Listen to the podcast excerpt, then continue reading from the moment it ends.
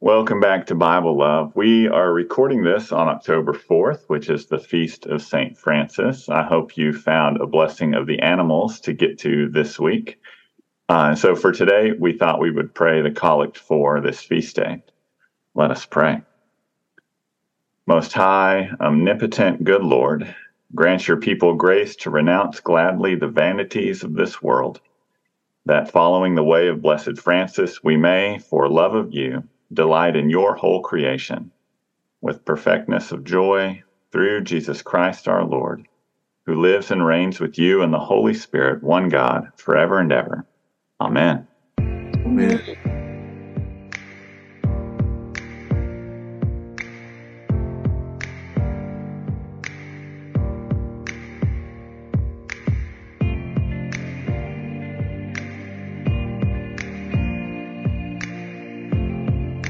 Well, Bible Love listeners, we are back with Dr. Tony Hopkins. And so this is going to look just a little bit different because um, Dr. Tony, who is like so um, knowledgeable all this, has really helped Alan and I kind of think about this next part of the Bible that we're going into. Um, it needs a little bit more explanation, I think. And also, like, we always want to um, keep in mind that we are here to make the Bible come alive for us in its history and not let this be like an overcomplicated, you know what I mean, like thing. And so, um, Dr. Tony encouraged us to kind of slow down a little bit. And I think that is a really good thing. So today, we're going to, before we get into Isaiah, which is the next book of the Bible that we have, we're going to talk about just the Hebrew prophecy in general and sort of, of an overview of that. Um, and I think that's going to help us all understand as we move into this next section of the Bible. So, Tony, so thankful you're here. Um, talk to us about this. Thanks, Mary Balfour. Thanks, Alan. And um, I'm delighted to be here as always. This is just one of my favorite things to do. And Mary Balfour is exactly right. We want to make the Bible accessible, understandable, excitable. And, and so let me do let me do a couple of disclaimers first. Today's notes are rather longer than they're than you're used to. They're not intended for you to sit down and read beginning to end. That's a lot. But what I've done, because this is an overview of all the Hebrew prophets, over the years, I have gathered up who these prophets were, when did they live, how was that in relation? Was it before the exile, during the exile, after the exile? Which ones were for the northern kingdom? Which ones were from the southern kingdom? And I'm the kind of person that once in a while, I like to see all of that. I like to just see where every prophet fits in the canon, where they fit into history, where they fit into geography. So I've put all of that for you in an appendix at the end of the notes you don't need to just sit down and try to read that unless you're having insomnia, and then it'll help you. But otherwise, that's just a that's just a reference for you. Okay. Now, when we talk about prophets in the Hebrew Bible, the first thing we need to separate is there is the common noun prophet. A prophet is a person. Isaiah was a prophet. Jonah was a prophet. Hezekiah, uh, Hezekiah was a king. Um, Ezekiel was a prophet. Um, so that's one word, but there's also prophet with a capital P. There is a proper noun because the Hebrew Bible, what we think of as the Old Testament, has three divisions the law, the prophets, and the writings. One of the reasons that's hard for people like us who only read English Bibles is when they translated the Bible into English, they rearranged these sections, particularly the prophets and the writings. If we were going through the books in the order that they're in the Hebrew canon, we wouldn't have done Psalms yet. We wouldn't have done Job. We wouldn't have done First and Second Chronicles. So our English translators have made it a little bit difficult for us. I'm going to see if I can help us, first of all, understand how the prophets are organized in the Hebrew Bible.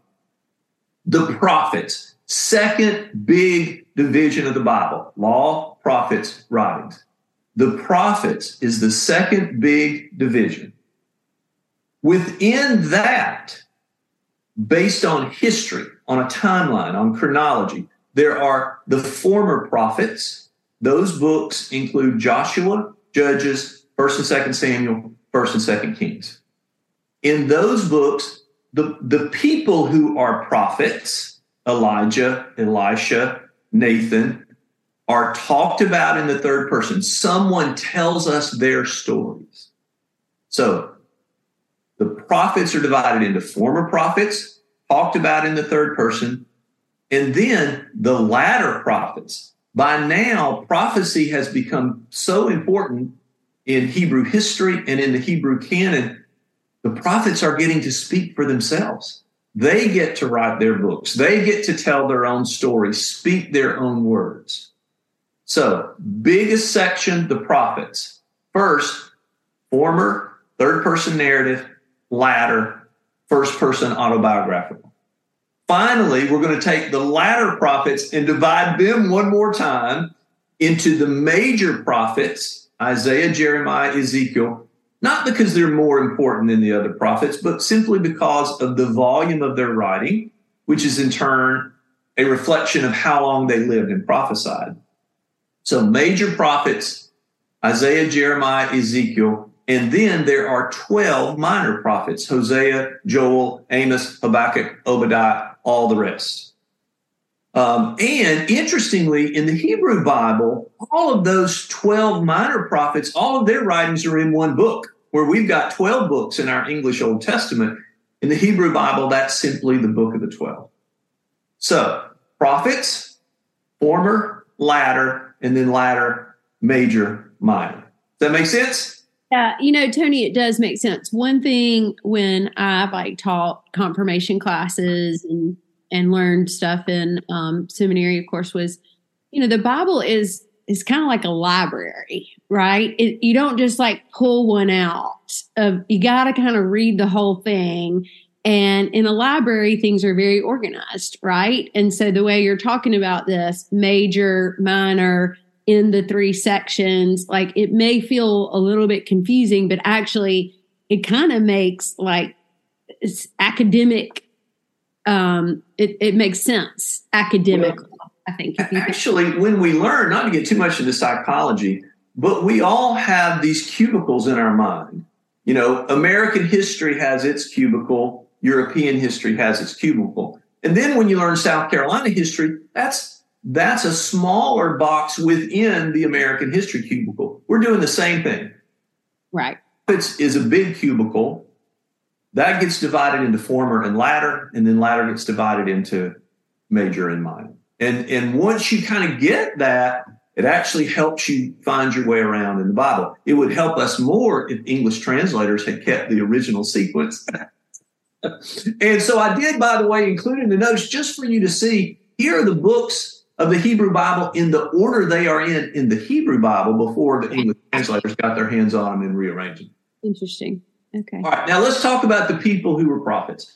There are a few people, we didn't really talk about it much when we were doing the Pentateuch or the Torah, the first five books of the Bible, but there are a few people in the Pentateuch who are named as prophets. Um, Abraham, Miriam is one, the sister of Moses, uh, but it's just mentioned in passing. Now we've come to a time that these prophets are emerging to be uh, themselves bigger parts of the story, and that they are prophets is a bigger part of their identity. Because they are recognized as prophets, what they say has more cultural significance, it has more religious significance, and in terms of literature, that they are prophets is a bigger part of the plot. So we see the, the evolution, the development, the growth of Hebrew prophecy. There are four terms really that are used for the people that we call prophets. First, in Israel, prophets were called seers, and this was true in other cultures in the ancient Near East. Even today, we use this language. Gosh, I'm struggling right now. I don't seem to be able to see God's will. Or, uh, boy, I'm just at a time that that that what what God wants me to do today, I, I can see that very clearly.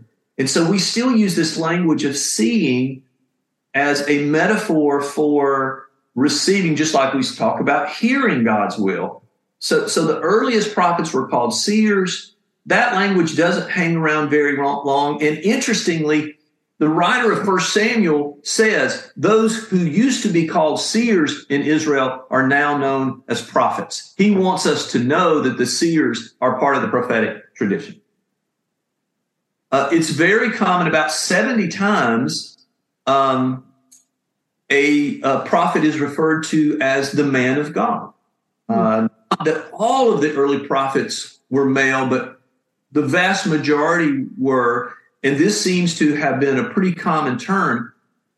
And the reason it, it seems to have evolved is what's the most important feature of being a prophet? It's your relationship with God. If you don't belong to God, if what you're saying isn't coming out of what your relationship with God is and what you're hearing from, from God, you're not a prophet. That's the most important thing. Then we find a little more than a dozen time, this term, the sons of the prophets. The inclusive language translations, like the one I use, will tend to say the company of prophets to get rid of the male word. But these were prophetic groups. There, there was a time in Hebrew prophecy when one really known prophet would gather around himself apprentices they felt called to prophecy. They felt gifted for prophecy. So the most important one is Elijah. He's the father of Hebrew prophecy. There was always one person who was the main prophet in the guild. And when that person died, the group would ask this question on whose spirit is our former father's uh, spirit going to fall? And so when Elijah dies, the group perceives that the spirit of Elijah has fallen on Elisha. And so now Elisha becomes the head of the guild or the prophetic group.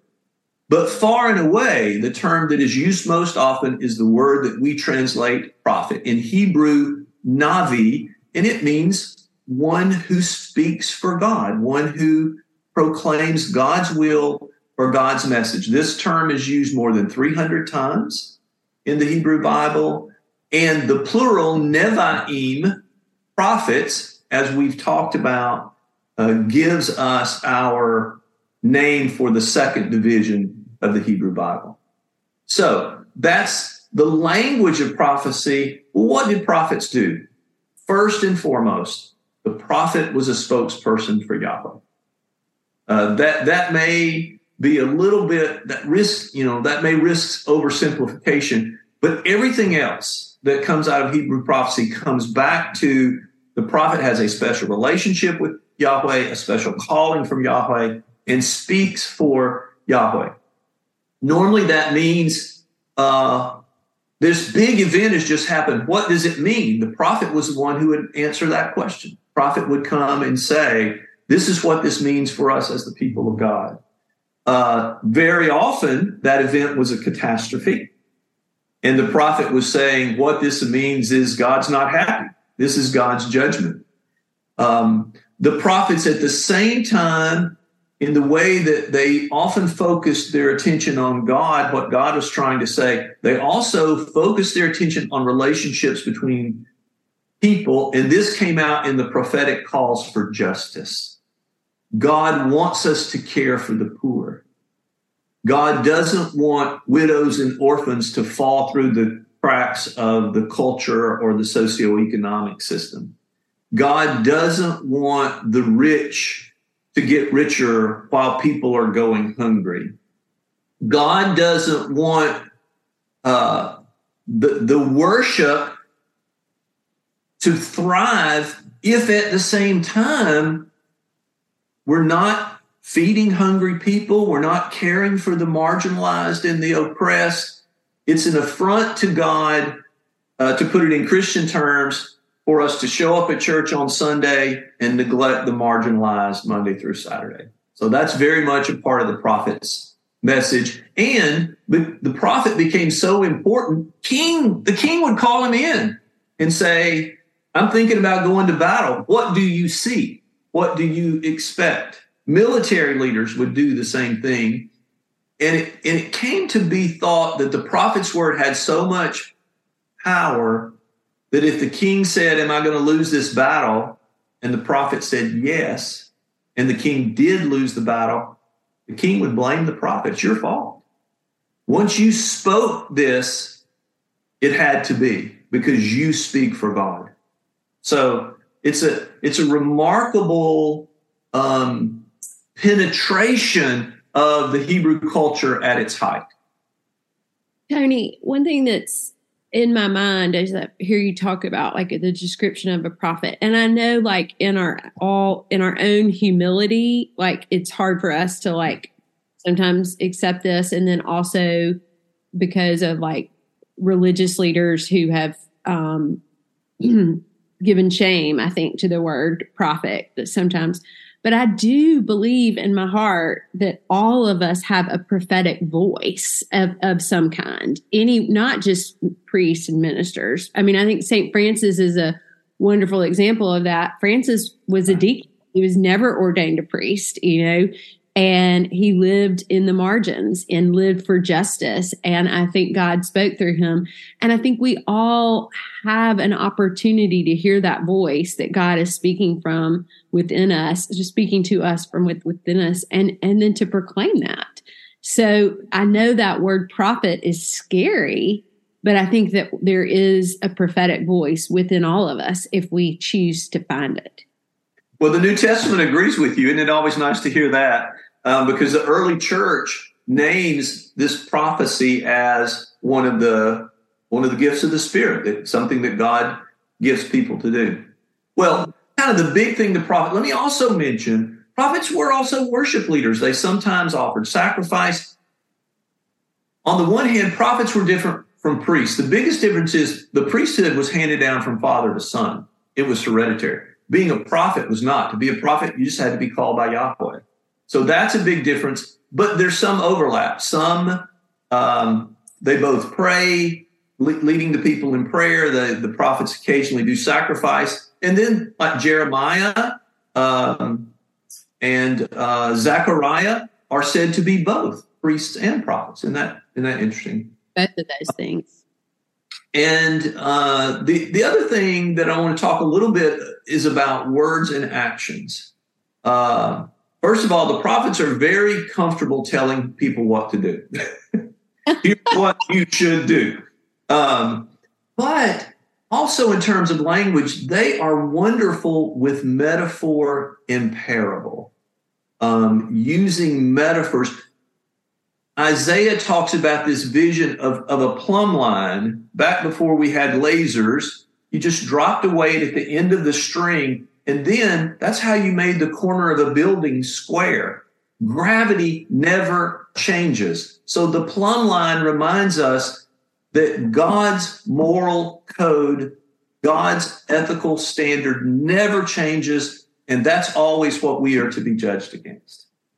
Um, the allegory of the vineyard in Isaiah 5 uh, is not only beautiful, but we think it's the backdrop for Jesus' allegory of the vineyard in Matthew. Um, so, uh, imperatives do this, but also metaphorical language, parable. Remember, after David commits both adultery and murder, Nathan comes in and tells a story about this guy who had a hundred sheep but took his neighbor's little ewe lamb, and it turns out to be David. You are the man, Nathan says. So that kind of language. And then the prophets also would offer prophetic actions. Um, one of the most memorable is Ezekiel shaves his head, he burns a third of the hair, he chops up the third of the hair, and a third of the hair he scatters to the wind. And this is a symbol of what's going to happen to the people in the destruction of the city when the exile begins. Some will die in the burning of the city, some will be killed with the sword, and some will be scattered or carried off into exile. So, especially when you get to Hosea and Ezekiel, uh, to some degree, Jeremiah, you'll get to talk about not only what the prophet said, but what the prophets did. Now, let me do a little bit to try to encapsulate the prophetic message. It was never the intent of the prophets to produce a systematic theology. their, their prophecies tend to be situational. And in this, they're like the letters of the New Testament. The letters of the New Testament generally respond to specific circumstances. Nonetheless, there are themes that run through Hebrew prophecy. The first is that there are one true, there's one true God. This is the most important truth in the law. Remember when Jesus was asked, What's the most important commandment? Hear, O Israel, the Lord our God is one. So, in a time when Israel, Israel's neighbors worshiped many gods, there is one true and living God who is both the creator of everything that is and is the covenant God, the God that made covenant with Abraham. This God is sovereign. That means that God has the right to tell us how to live. It means that when we mess up, God has the right to call us to repentance. And it means that when we don't repent, God has the right to punish us. Now, I'm going to say again, on this side of Jesus, we don't really believe that old reward and retribution theology that we're going to see over and over in the Hebrew prophets. But that was the part of their worldview. And so you're going to see that. That sovereignty, that's how sovereignty applies to individuals. It also applies to the nations. So God can chasten Israel, and the sovereign God can use, for example, the nation of Assyria to do that, to chasten Israel. At the same time, God is holy. Whatever is good or righteous is so because it is consistent with the character and will of God, and whatever is evil or unrighteous is so because it is consistent with the character and will of God. God is merciful. Because God is sovereign, God would be a would be justified in holding us to this unachievable standard, but instead God responds to human weakness with mercy. God's mercy is surprising. It sometimes appears whimsical to us, but because God is sovereign, God can offer mercy to whomever God chooses. And then finally, because God is sovereign, God is entitled to tell us how to live. Uh, again, particularly in relationship with other people, we are to be just in our dealings with one another. We are to resist greed and corruption.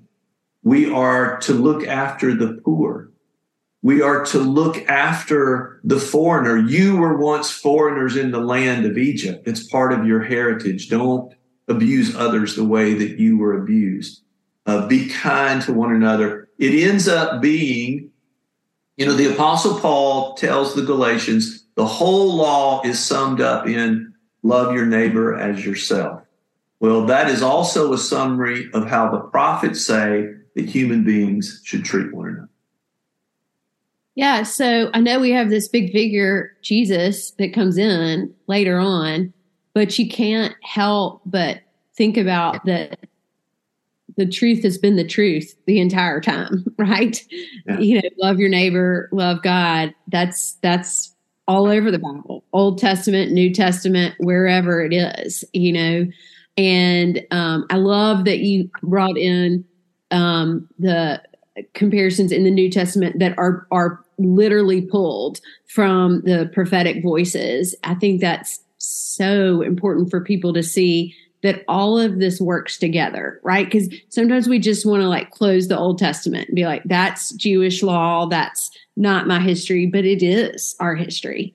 Um, Jesus- There's no way to overstate the influence of Hebrew prophecy on John the Baptist or Jesus. They were they considered themselves to be in the prophetic lineage of Isaiah, Jeremiah, Ezekiel, and all of the rest. They spoke that way, they acted that way, it shaped their theology. And we'll get to talk about that more, you guys, particularly as you go into a more detailed uh, exploration of some of these passages. Alan, what do you think? I think this has been super helpful. To- yeah, this has been great. Um, and it helped reframe when I think of prophecy, generally, not scripturally, but kind of the world, like I'm looking for what does this tell me about the future, right? And I think there's, if you could say a little bit about how do we, you know, I think there's parts of the Hebrew prophecy that we do look back and say Jesus fulfilled this or this was fulfilled here, whatever. But are we reading this looking for like what's going to happen in our future? Are we looking at this as a roadmap for what's coming down? What is that? How has that kind of future oriented, predicting the future, how has that been infused in how we see prophecy? Thank, thanks for bringing that up, Alan. Um, the prophets would not have said to you, uh, My role is to predict the future. If the prophet talked about something that was going to happen in the future, it was as a sign or a confirmation that God's message or God's will was being proclaimed. Remember in the birth narrative of Jesus, uh, this will be a sign for you. You will find the child wrapped in swaddling cloths and lying in a manger. The angel was saying, God's Savior has been born sometime in the future, this was a pretty short time, in a little while, in an hour, whatever it was, when you see this, you will know that what I've spoken is true. So when the Hebrew prophets talk about future events, it is simply as a sign or a confirmation that the, this in the present is God's will. So prophets are proclaimers rather than predictors, and prophecy is forthtelling more than it is foretelling. I think that's an excellent way to stop this today. And so we're going to dig in more with Dr. Tony next week. He's he's always here for us. Aren't we lucky? Remember listeners, we love you, but most importantly God does.